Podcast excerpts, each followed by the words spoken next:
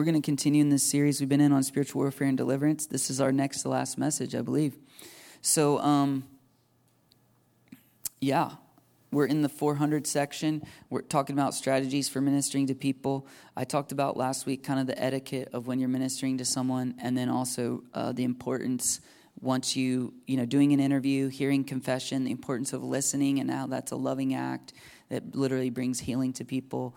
Um, talked about repenting and renouncing and how important that is and how powerful your words are. And um, yeah, so that was a really great message. You can go back and check that out. Um, tonight, I want to talk about inner healing.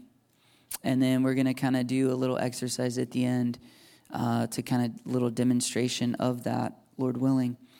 Um, when I say inner healing, it's inner healing and deliverance are very related. Deliverance is really getting the devil to leave, delivering someone from a stronghold or a demonic presence or an oppression in their life. Um, inner healing, I wrote this down, using truth and inviting Holy Spirit to heal deep seated wounds, potentially memories or experiences that people have had, so that you can do deliverance or to help with deliverance, or sometimes inner healing is all that's needed. Um, when we do prayer sessions with people at our church, um, what I talked about last week is kind of the foundation. It's the bread and butter, it's the main focus, the repenting and renouncing. What I have found at times is there are certain people who cannot get to that point because they're so wounded.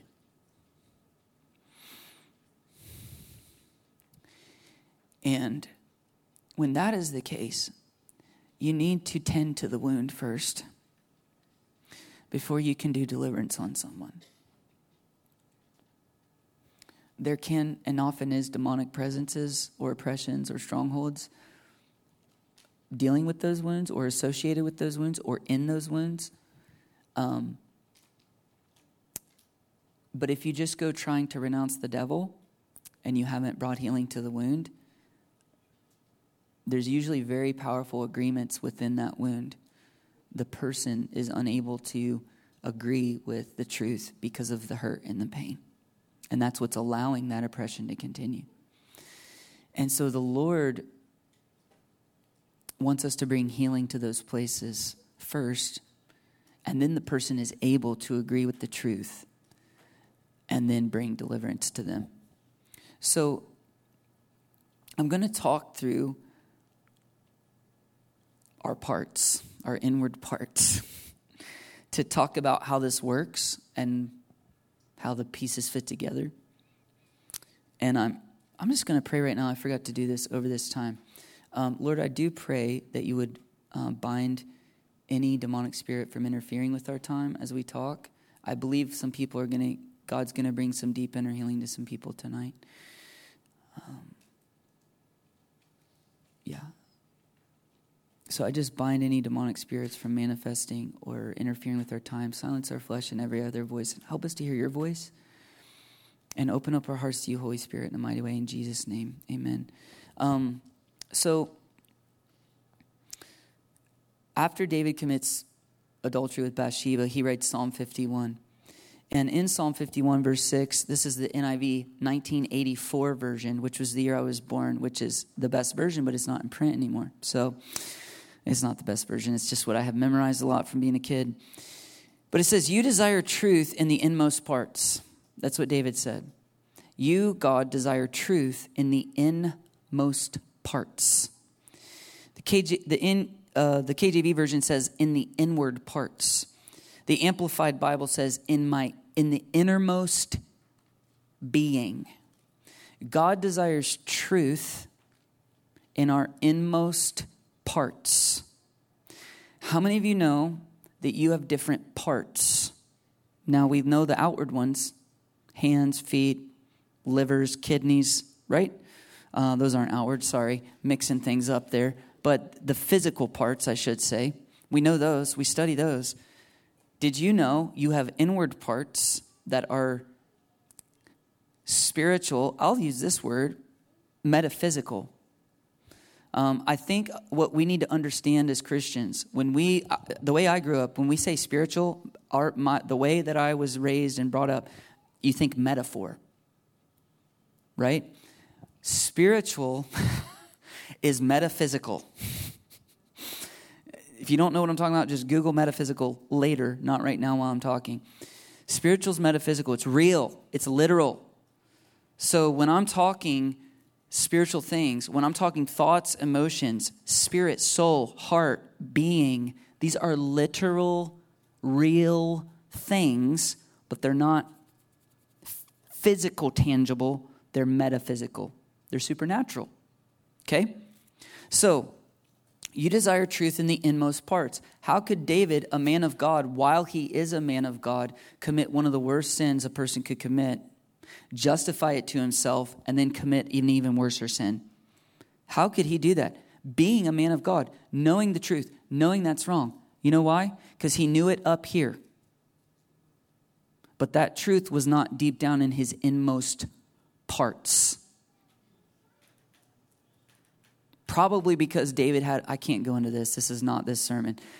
David probably had a father wound, okay? And that's probably why. And he's getting affection from a woman instead of the Lord. Okay, all right.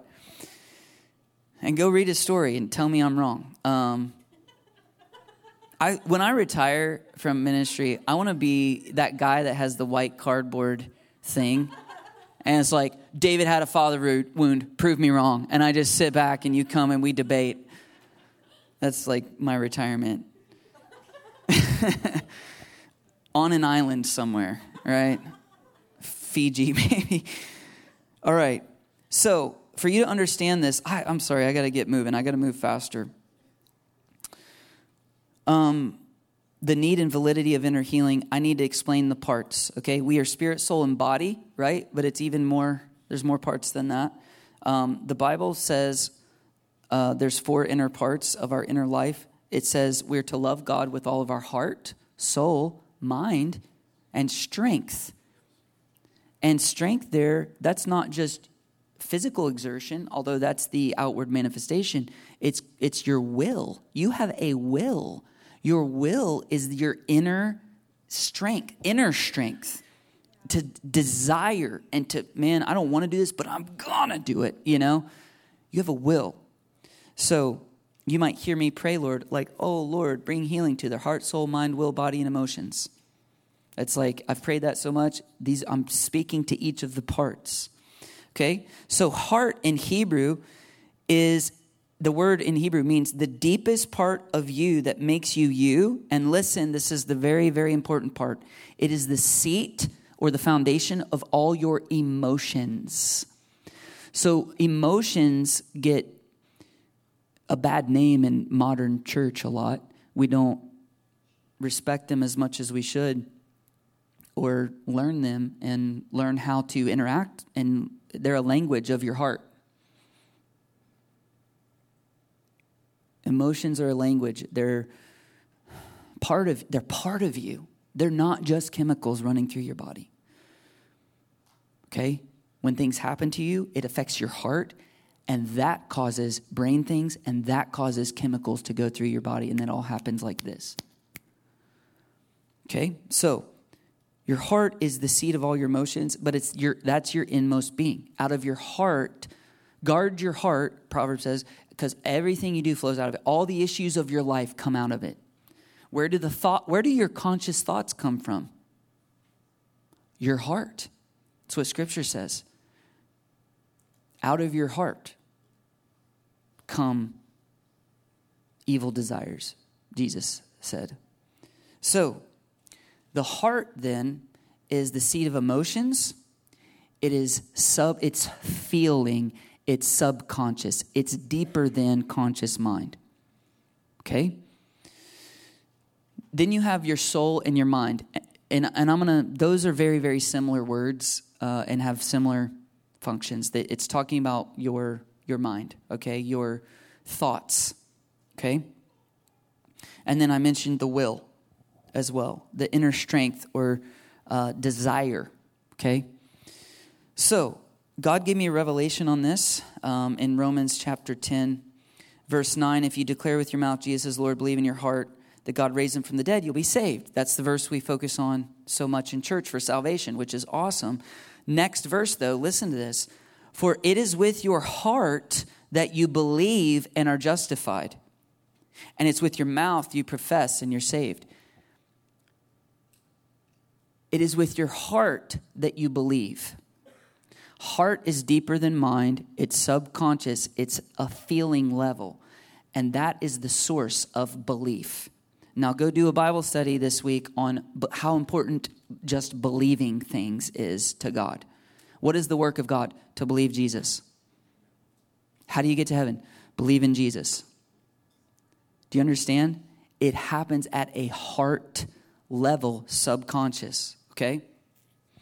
So, uh, Dr. Caroline Leaf, I'm going to mention some of her work. She's a Christian new, neuroscientist who's many, many years ago, 30, 40 years ago, it was thought our brains were non changing, uh, static. So if you get a brain injury, pff, you're done. Like, you're never going to be healed because your brain can't do that. That's what they used to think. She began work with traumatic brain injury patients, TBIs, severe, like couldn't talk, couldn't function. And what her work was, was she had a theory, and she's done this, and now it's many others were doing this at the same time, so it wasn't just her, but it's commonly accepted now. This is scientific truth, what I'm about to say. Your mind and your brain are not the same thing. And she started speaking to these TBI patients who could hear and understand and was coaching them to use their thoughts, their mind, to try to say certain words or to just have focused thinking times every day. And it, using their mind, she began to bring healing to their brains. And then many of them, their brains would get better and better. And then many of them ended up fully healed.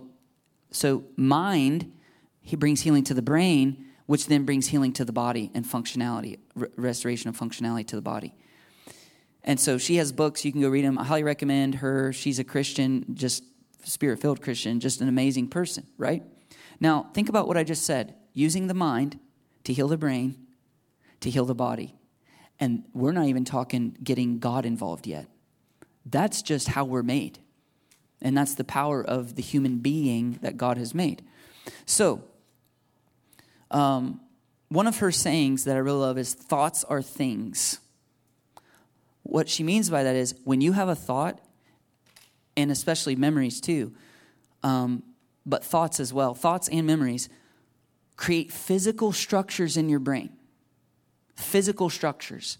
She said they look like tree, a tree with branches branching out, only at more of a microscopic level. But it, it that happens in your brain. When you have a, a new memory or you have a, a thought over and over, neural pathways, things like that. It literally creates physical structures in your brain.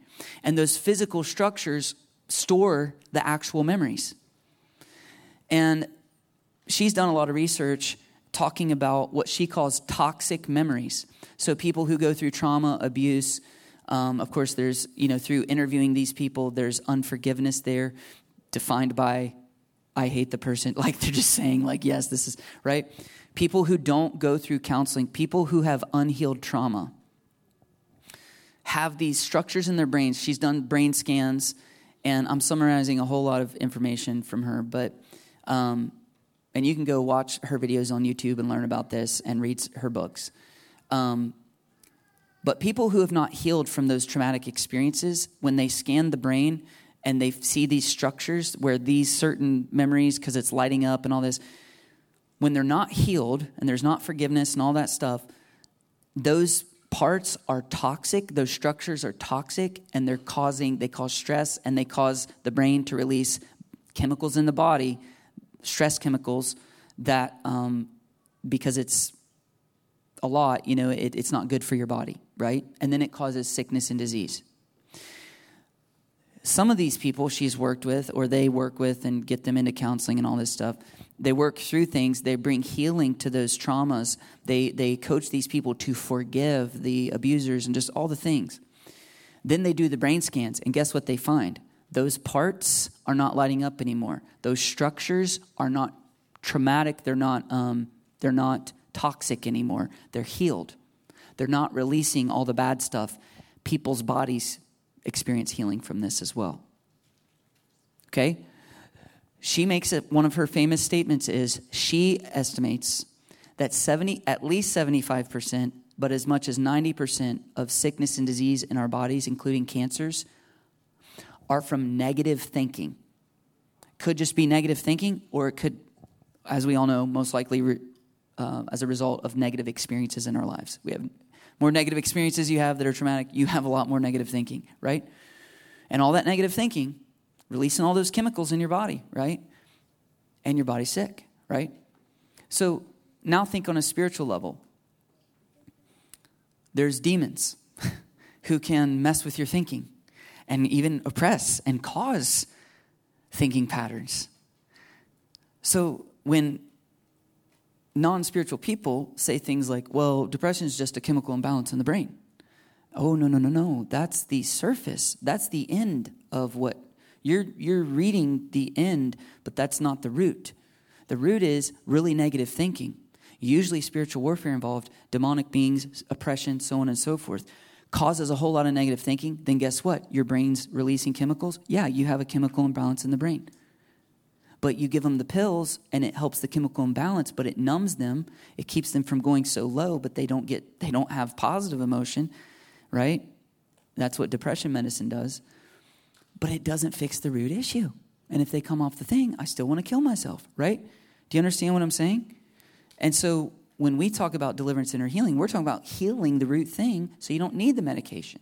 I'm not against medication by the way or surgery or whatever but those things are aids and crutches. Medication is like you might need it for a time to help through a hard season, but we should not be relying on medications forever. Do you know what I'm saying?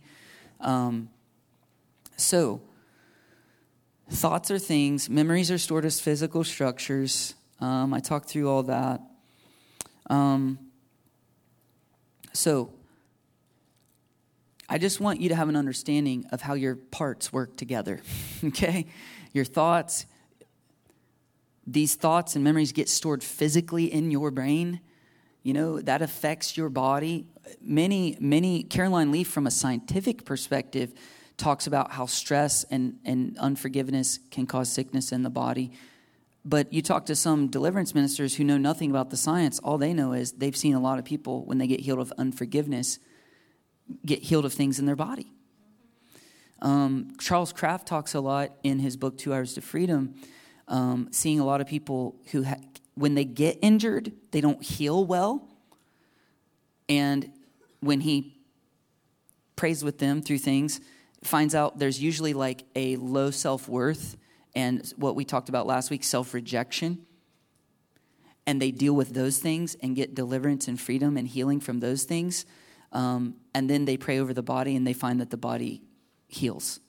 Uh, or their body just naturally heals better now because they got rid of the negativity about themselves. So, it's all related. So, there's a spiritual aspect, there's a you aspect, your spirit, your body, your mind, your heart, your emotions. And there's the, uh, did I say spiritual? Which, where am I at here? Physical? I started with the devil, right? Yeah, the spiritual aspect, yes. You, and then like your emotions, and then like your body. So your body, your heart, your mind, and then the devil gets in there, right? It's all interconnected, it's all related, okay? So let's say, oh man, gotta trust my illustration that I wrote the other day. Um, all right, I'm just to go for it. Let's say someone hates you without cause because you're a Christian and stabs you with a knife. Okay? That would be bad. Um, was spiritual warfare involved? Probably. Probably a demonic presence tempting them. If it's because you're a Christian, that it probably was involved. Um, but let's just say, let's say we know that somehow there was a demon messing with him, so we know that was involved. Um, but now you have a wound, don't you? let's say they stabbed you right here, right in the chest. All right, you got a wound right in your chest. So that's a physical wound. But uh, ask anyone who's ever been like beat up and traumatized by a gang and stabbed, now you have trauma. You have the emotional, mental wound as well. And man, let me tell you, that physical wound, they can stitch you up in a few weeks, you're doing way better and, and it's mostly healed. And a few more weeks, you're totally healed, right? But you're still carrying the trauma. You're still terrified to go to the subway where that happened. You're still terrified to go to the, to the parking garage where that happened, right? Why? You haven't worked through the mental and emotional wound. And so I do need to say this. This is later on my notes, but I'm going to say it right now. When we say people have wounds, and we're talking emotional wounds, or well, that's a heart wound, that is a literal thing. It's real. It's not a metaphor that they just feel bad. Yes, they feel bad, but it's as real as if you got stabbed with a knife. Someone having a broken heart is real. You know, people can die of a broken heart. Did you know that? Like their physical heart is fine, but something happened so traumatic. Scientists have, have shown this. So traumatic. They're so broken over it. They just lay down and die. And so when we say that, oh, you were abused as a kid, you've got a wound, it's a literal wound. Now, your brain and your mind and your, your heart, they have God's wired us in ways to, to deal with those things. Suppression of memories is a thing, right? Uh, that is part of the way our brain is wired. It's, it's a grace of God. It's part of our hardware system to help us. But here's the deal it, it's a coping mechanism. It's like suppress that, I'm going to move on. I'm going to compartmentalization, disintegration into left and right, right brain, so that when I think about that, I, I think left brain, so I don't go into the emotion because I can't, because I won't be able to function if I do. These are things scientists have studied that this is what happens with trauma. But here's the deal it's like it gets put in a box in your heart or in your mind or in your brain, whatever, all the above, and you move on with life. You cope. And what counselors and deliverance and inner healing ministers find until you get later in life and you have a lot of stress. Specifically, a lot of stress that touches on the same type of subjects as whatever your trauma was in. That's when people have nervous breakdowns. That's when people have panic attacks. And it could be good work stress, overloaded. It could be just something similar happens to what happened to you and you break down and can't handle it. So let's say you had a parent that just shamed you all the time. Like you you're a piece of crap, just just always shaming you, shaming you, shaming you, shaming you. That's wounding. When you're a little kid, wound, wound, wound, wound, wound. You cope, you compartmentalize, you move on. Then you get into a work life, you're doing pretty good, but you get this one boss who starts shaming you. He starts treating you, he starts blaming you for things that aren't your fault. And you don't know why, but it sends you through the roof and you can't handle it. And you either want to harm him or you want to quit. And other employees, he does this too, and they're just like, whatever, that's Bill, who cares, right? Why is that affecting you so much? Because you have a wound that's compartmentalized. But when Bill treats you like that,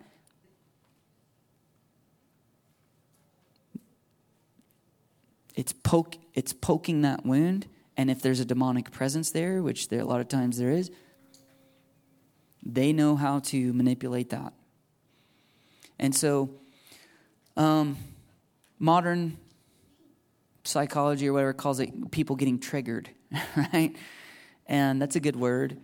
Um, Terry Wardle from Healing Care Ministries, he says, Here's a good sign that you've got a wound somewhere. A two, he calls it a two to 10 emotional reaction. When something happens to you that most normal people would look around who's not involved in the situation go, That's like a level two out of 10. That's like a molehill. That's not that big of a deal. But when it happens to you, you have a level 10 reaction emotionally you cannot handle it. You flip out. And maybe this starts happening in your adulthood once you get some pressure and stress in your life. And then you find people getting into their late 30s, 40s, where these issues get more and more amplified. And they can't figure it out. And why does this keep happening? And the truth is, you do have a wound that's unhealed. And people poke it, and the devil pokes it, and, uh, and God wants to heal it. So, our heart is below conscious level, and here's the next thing I want you to know experiences in our lives send messages at a heart level without words. Psalm 19 talks about the heavens declare the glory of God. There's, you know, they don't use word, words or speech, but they're, they're preaching to the, the whole world about the glory of God, right? Experiences in our lives, they send messages to your heart, and your heart receives experiences as messages. So if you have a doting father and he's always getting you gifts and playing with you, he may never even say, I love you. But all those experiences are sending messages to your heart. He loves me. I'm loved. Man, my dad loves me. So you feel really loved. Remember, feeling is part of your heart. Remember, feeling is part of belief. So if you're feeling really loved, what are you believing? I'm loved. So let's say your dad's absent or your dad's a jerk. And there's a lot of harming events in your life. Those harming events are sending messages to your heart. If you treat someone like they're not valuable long enough, let me say it this way if you treat children like they're not valuable, they will believe you. I was going to say if you treat people, but you're an adult, and if I treat you like not valuable, you'll probably get mad at me because you're like, I know who I am. I know my worth. I go to Free People Church, and they tell me my identity. so you better back off. But you won't do it with that attitude because I just repented of that, and we are not going to do that anymore. You're gonna, you're just going to know your worth. just stumbled, Lord, help me. oh. Where was I? But if people, yeah, children don't know that yet. So when children are mistreated and treated unvaluable, especially not just once, but a lot, they believe it. And you ask any secular counselor what people who go through sexual abuse, physical abuse suffer from shame. They feel like it's their fault. They're embar- they don't even want people to know what happened to them because it's embarrassing.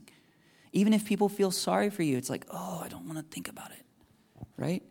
But they feel dirty, they feel unworthy. They feel like they're not loved. Why? Because if you if that child made in the image of God, if you valued it, valued them like they really were, more valuable than millions of dollars, than gold itself, than anything, you would never treat them like that. So when an, especially when an authority figure, a parent who's supposed to be loving them does that, whew, fathers bestow identity and belovedness on children. And then when they treat them and they abuse them, they mistreat them, it does the exact opposite. It bestows worthlessness. It, even when that child be, why do so many Christians have a hard time feeling like God loves them? It's because of that stuff right there. Okay? Because we live in such a broken world, and so many people, even good parents, make mistakes or don't, don't love as good as God. So, experiences send messages at a heart level. And um, yeah. So, because of that, the earlier a traumatic experience happens, the listen to me, the earlier it happens in your life, the more your heart, that subconscious feeling part of you out of which you believe things, um, believes that those things are true. The earlier that things happen, the more you're going to believe it. But also, and this is where it gets tricky, the earlier things happen, the harder they are to remember.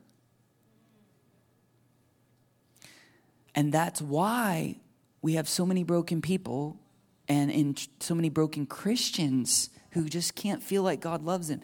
You had some early, early wounds. You got over it, you know, you moved on with life. Maybe you got out of the situation. Maybe your parents shaped up and quit doing that to you. Whatever. You moved on. But those wounds were never healed, and you, your heart, your heart believed the lie of the enemy. And your heart's been believing that lie your whole life. And you got saved and you believe the gospel, but you really kind of view God like, I will send you to hell if you don't change, if you don't accept Jesus. So you accept Jesus. By the way, this is my story right now. you get saved, right? But then you're just like, I hope I don't mess up so he sends me to hell, right? So I just gotta, it's like fear of God, stay out of dad's way, try to live a, a good, clean life. And that's how you think about God. You don't think God loves you, dotes over you. It's like, this is my son, he's beloved, and I'm well pleased with him. You don't believe that. You're like, stay out of his way. And then he calls you to ministry, and you got to work for him and try to stay out of his way at the same time. So, good luck with that. No wonder I'm a so, such a conflicted person, right? so, yeah the earlier it happens, harder it is to remember. Most people have issues like this. Most people have stuff they need to heal from. And man, I'm going to tell you this there's people who get deliverance, they get the demonic presence to leave, and they still struggle. Because it's a belief thing, it's your heart. Your heart needs healed. This is why Holy Spirit's so important. You need experiences with God. You need them. You need them. You need them. We need truth, but we need experience. Go read the scriptures about, oh, the love of God that fills our hearts, you know? Oh, the inexpressible joy of the experience of Holy Spirit.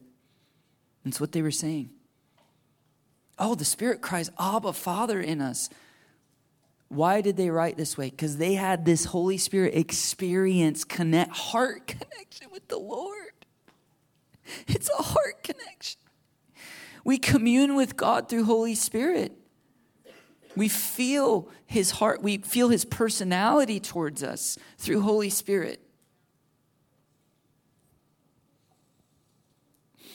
Man, if we if we circumcise Holy Spirit from the body, if we tell Christians that's not for today, just read your Bible, you're going to read the Bible through angry dad lens. And you're always going to feel like God doesn't love you, but oh well, suck it up, buttercup. I want to go to heaven. Just obey, anyways. And we have a whole lot of Christians like that.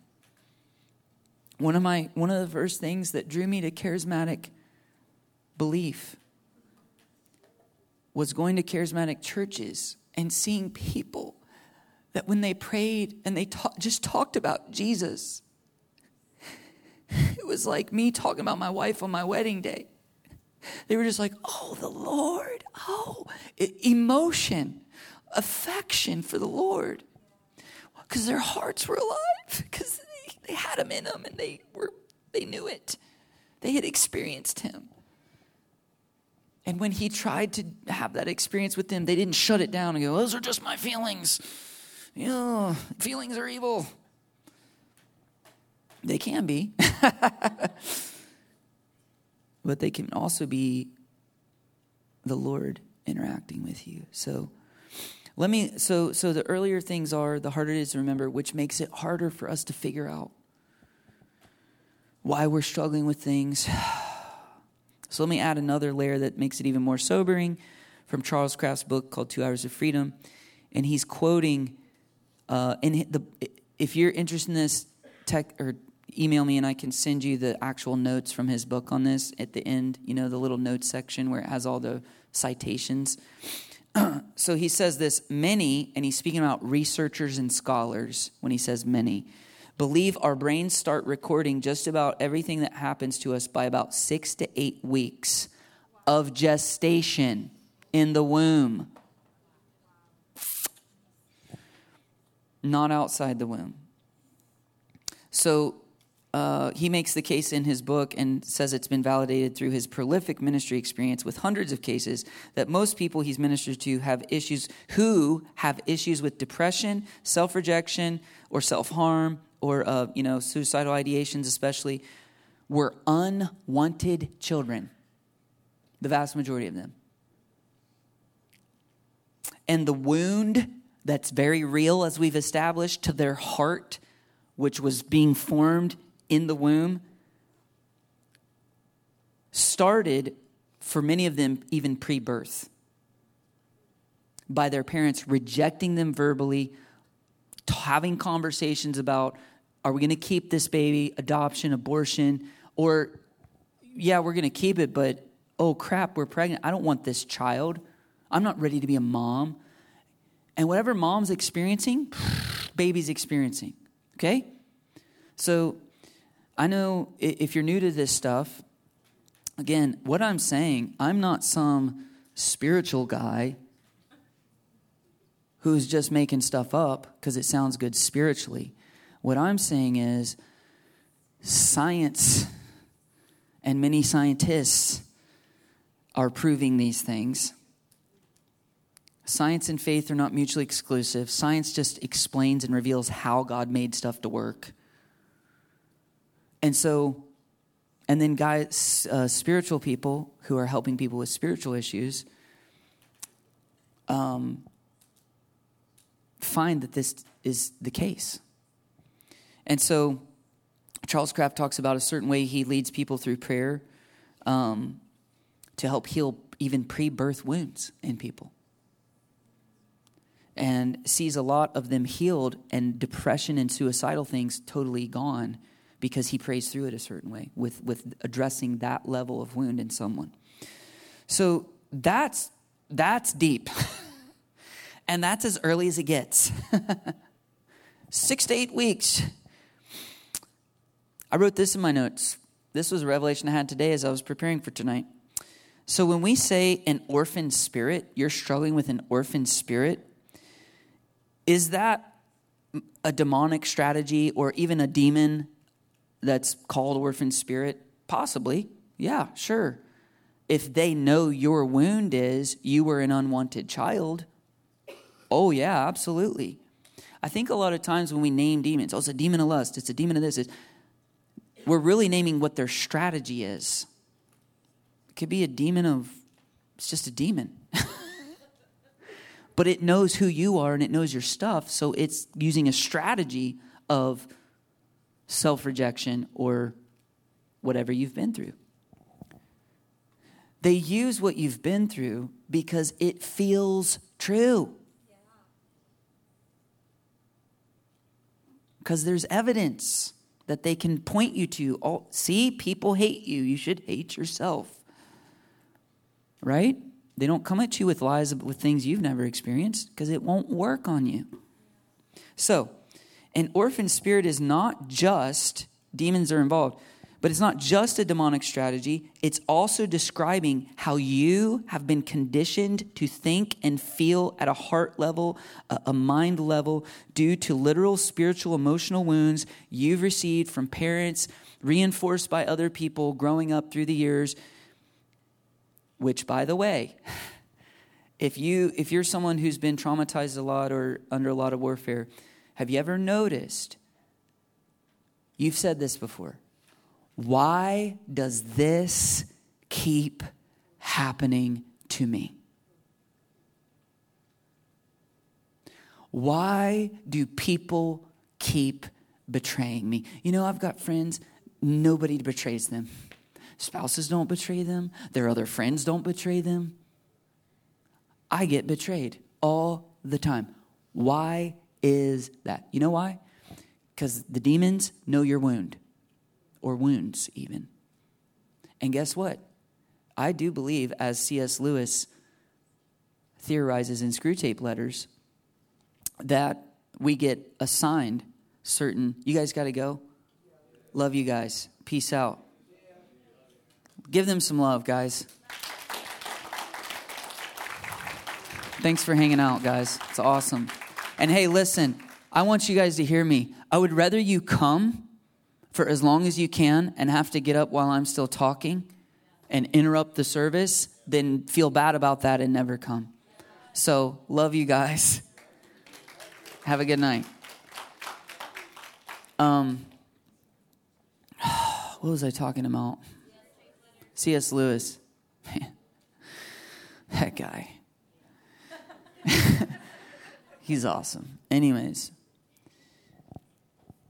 Screwtape letters, he theorizes that we're like patients and we all have demons assigned to us. I think that's probably how it works. So we all have demons assigned to us. Let's assume that. Um, demons know each other and they talk. So if they know your wound and they know you were severely rejected as a kid, so you get into junior high, what do they want to incite people to do? make you feel really proud and be a prideful person? No, let's reject this person again and again and again. And let's get as many people in their life to do it again and again and again, over and over again. Why? So it's a it's not just a stronghold, it's a fortress of belief in your heart. That nobody loves me. I suck.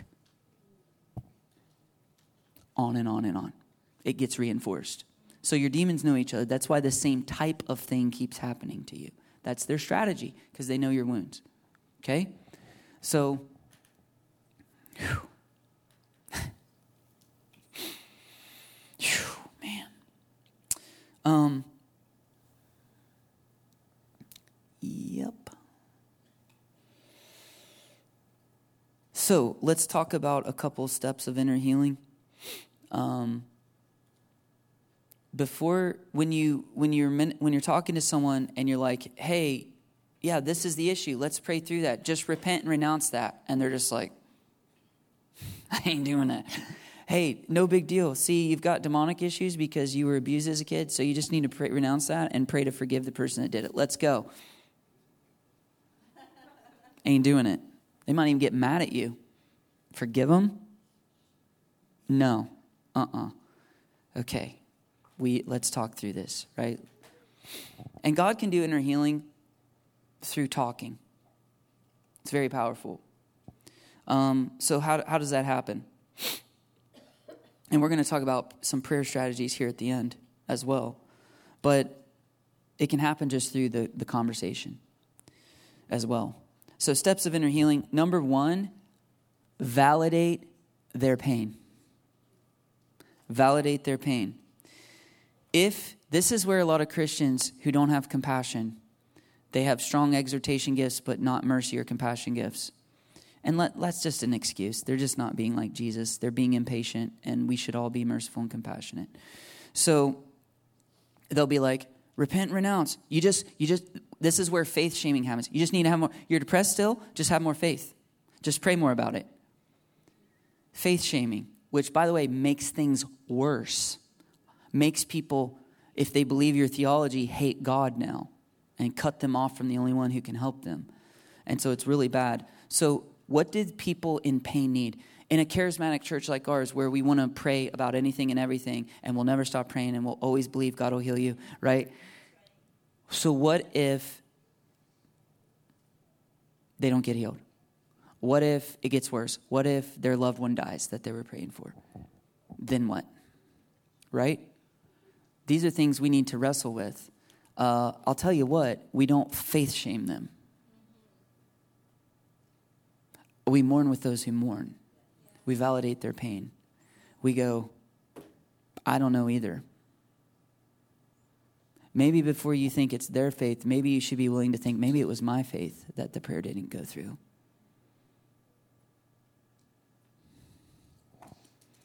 But we can't do that. We steel our hearts against that because we're afraid we don't have enough faith, which pushes us to perform and pushes us to push them. That's performance. If you are the Son of God, prove it. Do something. And I've said it before when you're praying for people, if you feel like this fear of like but if I don't command and say this, then I'm not going to have enough faith. This is going to happen. That's performance. You need to sit back and go, Father, show me. What are you doing here? And what, how can I participate with you? So, validate their pain. Proverbs 25 20, like one who takes away a garment on a cold day, or like vinegar poured on a wound, is one who sings songs to a heavy heart. If you're just like, have more faith, here, pray through it. Just repent, just renounce. Oh, that's the devil. Just renounce it.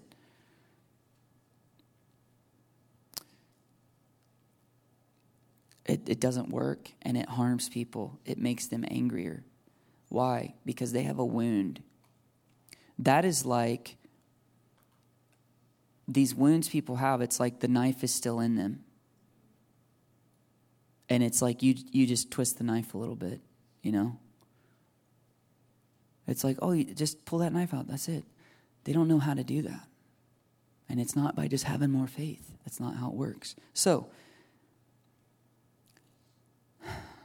validate their pain. What does that look like? It's really simple. Oh my goodness, I'm so sorry that happened to you. That never should have happened. Your dad, an authority figure in your life, should never treat you like that.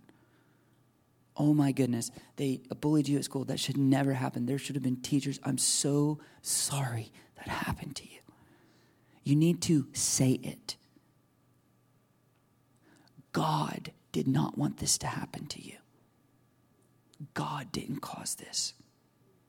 These, this was the choice of an evil person. This was the choice of someone who just didn't know Jesus or know who they were or didn't understand. But it was not the Lord. I'm so sorry this happened to you. When you validate someone's pain, do you know what it's like? You grab that knife and you pull it out. And a whole lot of even deliverance ministers go trying to administer healing while there's still a knife in the wound. And so compassion I'm so sorry that happened. Let me let me pull that out for you. Validating because some people are so defensive and they're so um, angry and they're, they won't forgive them. Why? Because no one's ever validated to them that should never have happened. So their heart still rages for justice until someone can do that. Until someone up can go, God feels how you do about this. God is angry that this happened to you. Did you know that? How do I know that? John 11, where Jesus validates the pain of Mary and Martha because Lazarus died. And both of them say to him, If you had been here, this wouldn't have happened. Where were you, God? And what, how does Jesus respond to that? He just weeps. He didn't go, well, it ain't no big deal. Just have some faith and I'll go heal him. Gosh, it's not what he does. He doesn't shame them, he doesn't belittle like we do with our kids so often, parents. Don't minimize the pain, don't minimize what someone's going through. He weeps with them, and it says he was deeply moved in his spirit and troubled, and the word means angry. He was, why was Jesus angry? This should never happened. This was not the plan from the beginning. This is the result of an evil one and sin, and I'm so angry that people have to go through this. He's angry about it, he's weeping, he validates their pain, and then he says, Show me where he is, show me where they put him. Whew. And so Jesus says to people, He wants us to say to people, to validate their pain and then go show me. Show me the wound. Show me what's really at the heart of it. So, validation is very important. And it can be very simple as saying those few words. And then, number two, speak the truth very graciously with extreme tenderness. You need to speak the truth to these wounded places because there's lies they're believing. But man, the more the more severe the wound is, the more tenderly you need to be speaking the truth. Because speaking that truth is like you're putting the antiseptic now in the wound. You know? You pour the alcohol in to kill the bacteria, to cleanse it, but man, that can sting, right? And so it's like, man, I'm so sorry that happened. That should never have happened. God, God is not happy that that happened. He didn't want that to happen. You pull that knife out, and it's like, this thing's infected. We need to pray to forgive the person who did it. Oh, that can sting. That can sting.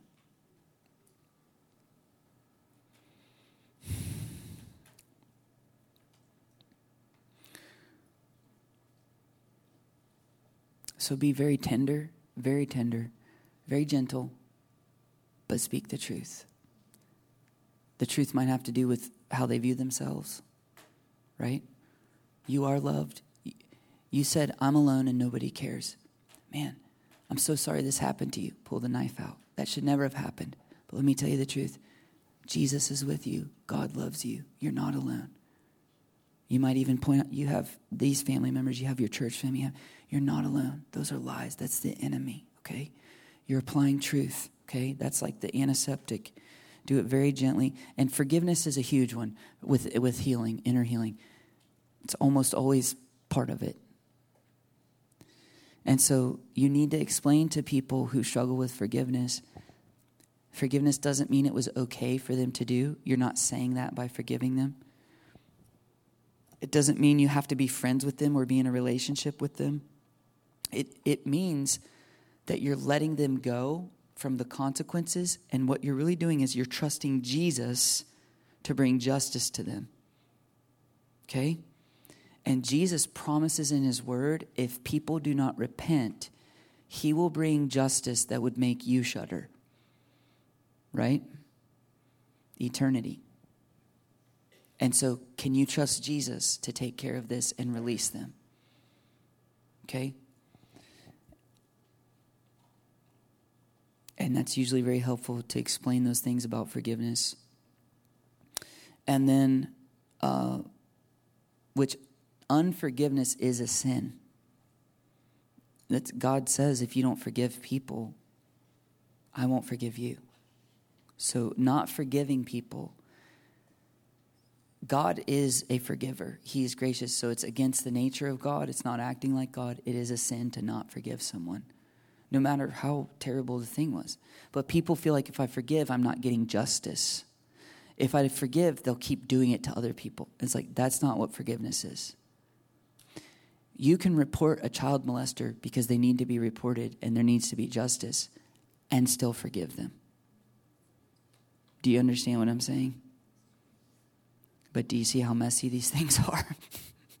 okay. So, and then at some point, after you've spoken truth, uh, speaking grace, Proverbs says, speaking kind, gracious words brings healing to the bones, brings healing to the body, even. That's literal. This isn't metaphor, it's literal, okay? So just speaking the truth of God, speaking kind, gracious, telling them how much God loves them, speaking the truth can bring inner healing in and of itself. But then, um, when you third thing I wrote down is, is the prayer, the prayer aspect of inner healing, inner healing prayer. And there's many different types and strategies of inner healing prayer. But you're really inviting Holy Spirit to tend to these wounded places, is really what it is. And that right there can have powerful effects that just speaking the truth will not do or cannot do. I won't say cannot because when you speak the truth, Holy Spirit can do whatever He wants. But there's certain ways to pray with people for inner healing that, depending on the person, for the unique circumstance, can just bring dramatic, amazing types of things. A lot of inner healing prayer has to do with visualization.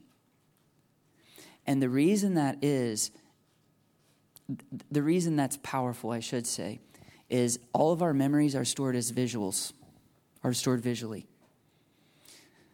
Um, and so when you invite Holy Spirit to give them a vision of, and some uh, some inner healing uh, ministers will invite let's invite Jesus into that traumatic memory. Let's ask Jesus to show you where he was and what he was doing in that memory, right? And the reason that's powerful is Holy Spirit a lot of times will do that.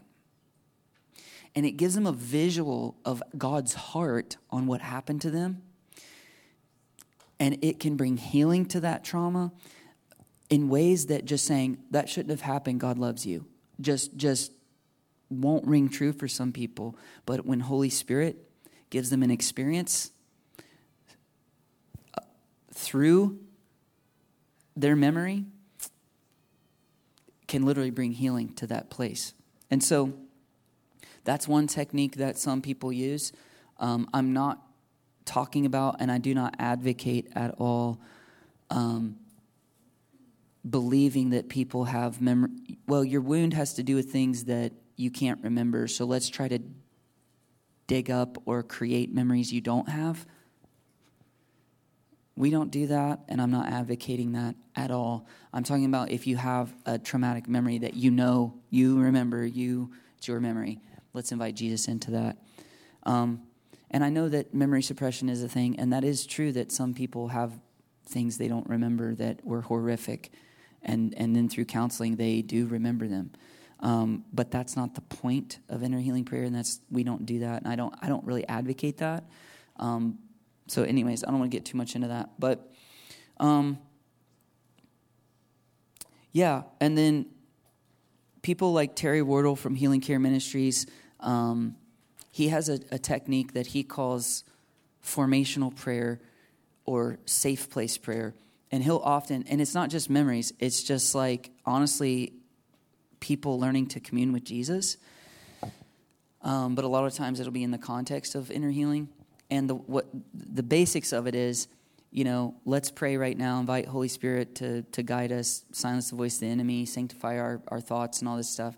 Now, in your mind's eye, picture, use your imagination, picture going to a safe place with Jesus.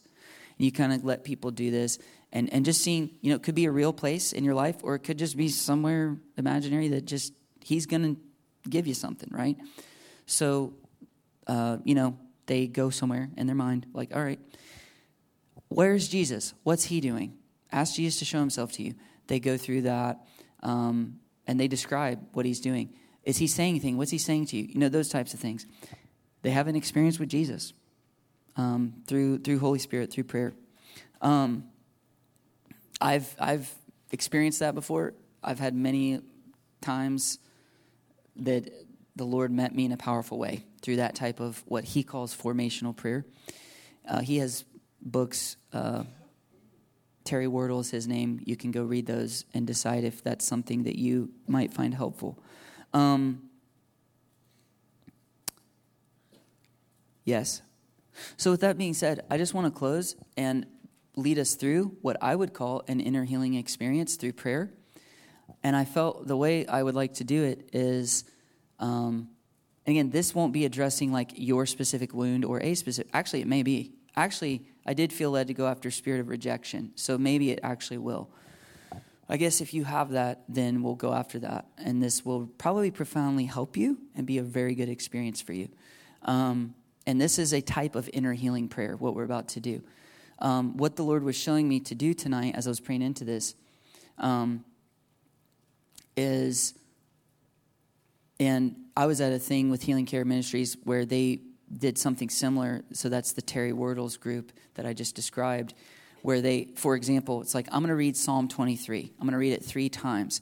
As I'm reading it, picture in your mind the scenario. Place yourself in the scenario. Where are you at? What's the Lord doing what is the Lord doing as I read his word over you? Because the Lord is a shepherd and these things are true, right? And and and I've been through a few of these things where as I'm just listening to the scripture in I, I have a vision of the Lord doing something, interacting with me, and it's just super powerful. And so that's kind of what I want to lead us to do. But I felt led to use Psalm 139. And so I'm going to read a lot of Psalm 139, but I'm going to do it in a specific way. And we're going to put some nice prayer music on, um, and we're all going to close our eyes and we're going to pray first. And then I'm going to read Psalm 139, but here's what I'm going to do. It is true. Psalm 139 is true. It's David saying, Oh, you, God, did this. You are this. So it's absolutely true because it's scripture, but it's written in third person, David saying about God. I felt led um, by the Holy Spirit to personalize it because it's true about God and to say it first person. So instead of David saying, You knit me together in my mother's womb, I knit you together in your mother's womb. That's what I'm saying. So that's what I'm going to do. I'm going to read it this way. Um, I'm going to I'm going to pray first and I'm actually going to speak some truth first. But I'm not just going to say it. I'm not going to be preaching anymore. I'm going to be speaking right to your heart. I'm going to be speaking right to some of your wounds when I say this. And when I say your heart, I'm not saying your mind, I'm not saying your body. I'm going to speak right to your heart, the subconscious part of you, the seat of all your emotions, where some of your wounds are. And I felt led to go after spirit of rejection. And so I want, if you were an unwanted child in this room, either your parents got pregnant too early or you were a whoops kid, you know? My oldest sister and myself were whoops children. um, my parents weren't married when they got pregnant with her, and then I was the last, and um, they were not looking for more, children, and my mom was on birth control when they got pregnant with me. And so she jokingly said to me growing up, You and me are the accidents. And, and we were joking about, Well, we know mom and dad love you know the middle tube more because we're the accidents you know that's it was a joke right but if that was you if that's a true about you if uh, or your parents literally didn't want you um, or maybe they had you and you grew up there, but you knew they didn't want you because of the way they treated you. This is going to, you, you probably have a wound that deals with rejection. You probably have a hard time feeling that God loves you personally. Um, and I want to administer some healing to that tonight. Um, everyone else, if you just have trouble feeling like God loves you, I want to speak to that tonight. And I believe this is going to be awesome for everyone, but I really wanted to highlight those people, okay? And so, if you would, just close your eyes right now. We're going to pray.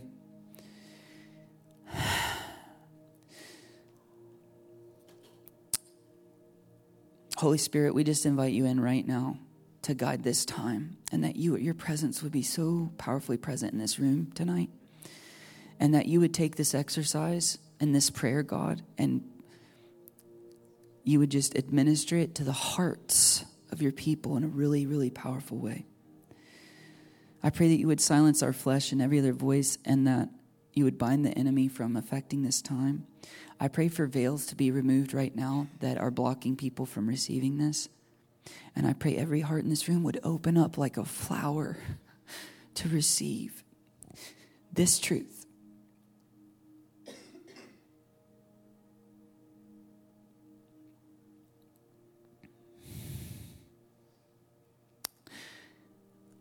Before I read Psalm 139, or say it rather, I do want to establish some truth. You just keep your eyes closed and meditate on what I'm about to say and let it get deep, deep down into your heart. Father God does not create anyone to go to hell. If you've ever been taught extreme Calvinism, that's not a good theology in regard to election, if you ever start to question if you are one of the elect and therefore maybe you're predestined to go to hell and therefore God doesn't love you, or if you ever start to question God's character because you were taught at some point He predetermines who will go to heaven, and because it's all His choice, that means He creates some people He knows will never choose, so He chooses for them to go to hell. Listen, that's not how it works. That's not what election means and that's not God's heart. 1 Timothy 2 4 says, God desires all people to be saved and come to a knowledge of the truth. 2 Peter 3 9 says, God doesn't want anyone to perish, but everyone to come to repentance. If, you, if that doesn't apply to you and you're like, why are you saying this? Just let that pass right on through. But there's some people who are taught that theology and it they struggle believing, Am I the elect over and over and over? Maybe that's why I feel like God doesn't love me. and it's just a tactic of the enemy to mess with you. So, God, everyone God creates, He wants to go to heaven. That is factually true from His word, as I just read. So don't believe a lie about God. Everyone God makes, He loves deeply. That is what is true about Him. For God so loved the world that He gave His one and only Son, that whosoever, anyone, everyone who believes in Him will not perish but have everlasting life. So that means God loves you personally. Psalm 139 says he knit you together in your mother's womb, and his eyes saw your unformed body, meaning while you were still in the womb.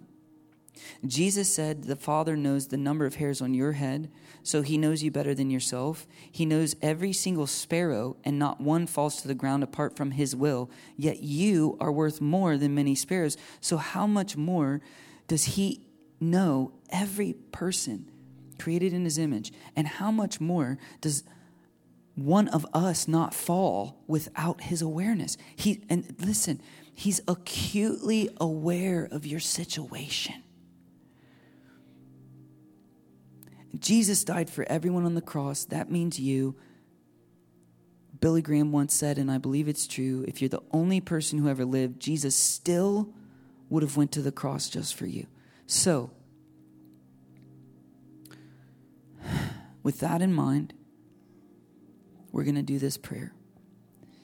And if you've been deeply wounded, traumatized, abused, betrayed, not wanted as a child, could be physical abuse, sexual abuse, infidelity, betrayal in marriage, I want you to know this. Jesus has seen your tears and he grieves with you over your situation. He's angry at the injustice you've had to suffer. He didn't do that to you, and if the people who did it do not repent, He will hold them accountable for it. He loves you, He will bring good out of it, and He wants to heal you completely. He wants to heal your heart so that that awful thing that happened to you doesn't rule over the rest of your life. He wants to heal your heart. And so just say this prayer with me, if you would, before we start. Say, Jesus, sanctify my imagination, silence my flesh and every other voice, and show me today, in this prayer time, how you personally love me. I open my heart to receive your love today. All right, now I'm going to pray for you and you've asked him to show you. So I believe as I read through this and I speak through this, I definitely listen to the words, tune in, and just, just receive them. But I believe the Lord's going to give some of you a powerful imagery in your heart and in your mind of how he feels about you as we read through this. And I do want you to know if you were an unwanted child, God knits every person together in the womb so there's no such thing as an accident to him. And God says, You are not an accident, you were a surprise. and you were a surprise to the people who conceived you. And He loves you. He chose for you to exist. Even if parents didn't choose it, there's no such thing as illegitimate children. There is such thing as illegitimate parents because they weren't expecting it. But God chose you to exist and He knit you together. So you weren't an accident, you're a surprise. That's the truth. So now, close your eyes and just, if you want to imagine yourself in a safe place with Jesus, you can do that. And just let the Lord show you what He wants to show you.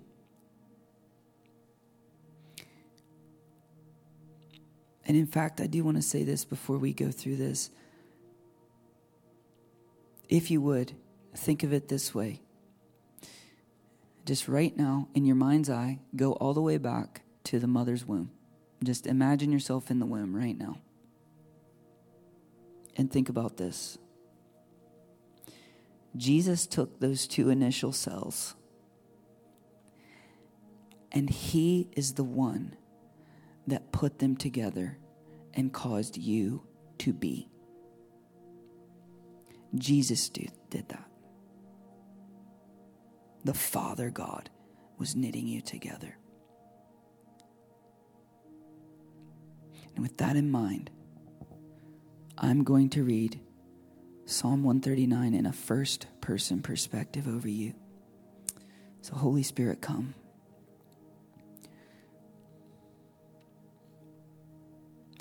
I have searched you and I know you.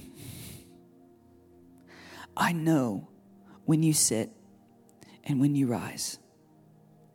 I know your thoughts from afar. I discern when you go out and when you lay down.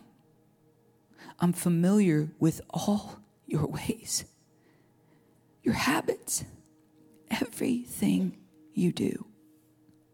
Before you go to speak even one word, I know every sentence, the whole conversation, everything you're going to say completely. I hem you in behind and before. I'm always protecting your back and going before you to protect your future. And I always have my hand upon you to guide your life. You cannot imagine how much I know you and am with you. There's nowhere you can go to get away from my spirit, nowhere you can run or hide from my presence. If you go up to the heavens, I'm there. If you made your bed in the depths, I would be there. If you rose on the wings of the dawn, the furthest horizon, or settled on the far side of the sea, even there my hand would guide you, my right hand would hold you safely. If you said, Surely the darkness will hide me, and the light become night around me, even the darkness is not dark to me. The night shines like the day. For those dark times and struggles are not dark or difficult to me. I created your inmost being, your personality, who you really are. I knit you together in your mother's womb. If you saw yourself how I do, you would be praising me because you are so awesomely and wonderfully made. All my artistic creation works are amazing. You know that full well. Well, you're one of them. Your frame was not hidden from me when I made you in that secret place inside of your mother. When I wove you together, cell upon cell, part upon part, in the unseen place, my eyes saw your unformed body, even right after conception, before you even started to look how you do now. And even from that moment, guess what? All the days ordained for you were written in my book before one of them came to be. I love to think about you. And I do it so much. The sum of my thoughts is enormous. You can't imagine how much I think about you. In fact, if you were to count all the thoughts I have towards you, they would outnumber the grains of sand. When you're asleep, not even aware, I'm watching over you and thinking of you. But when you awake, there I am, still with you. I have searched you and know your heart. I know every single anxious thought you have. I bring up what's not good in you so I can set you free from it. And I always lead you in the way so you can be with me forever.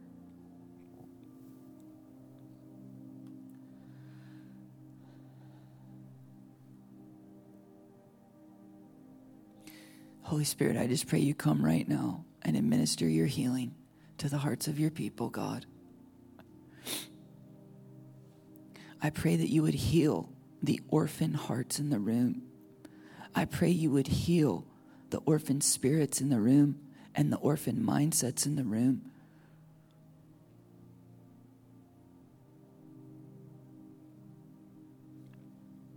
And right now, in the name of Jesus, I break off any demonic spirits of unwantedness, rejection, the orphan spirit.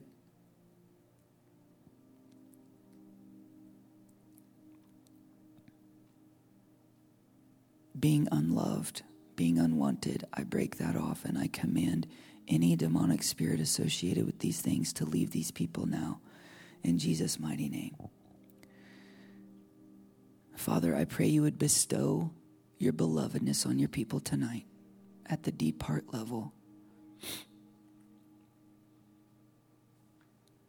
And I want to close with this. Uh, have you do this uh, declaration tonight, declarative prayer, as we close. And if you're a, a woman, just say the word daughter. If you're a man, say the word son.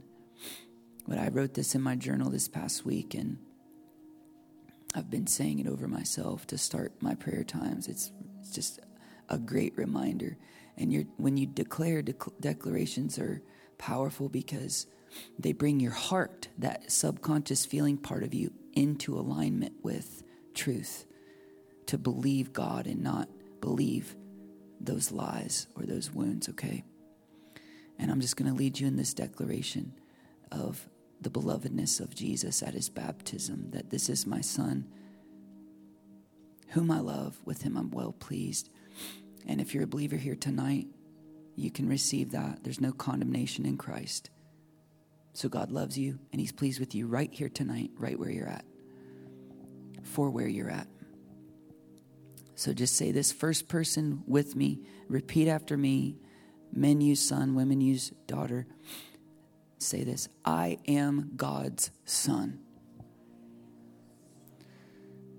He loves me, and He's pleased with me. Let's try that one more time. I am God's son. He loves me, and He is pleased with me. Let's just do it one more time. I am God's son. He loves me. And he is pleased with me. Amen.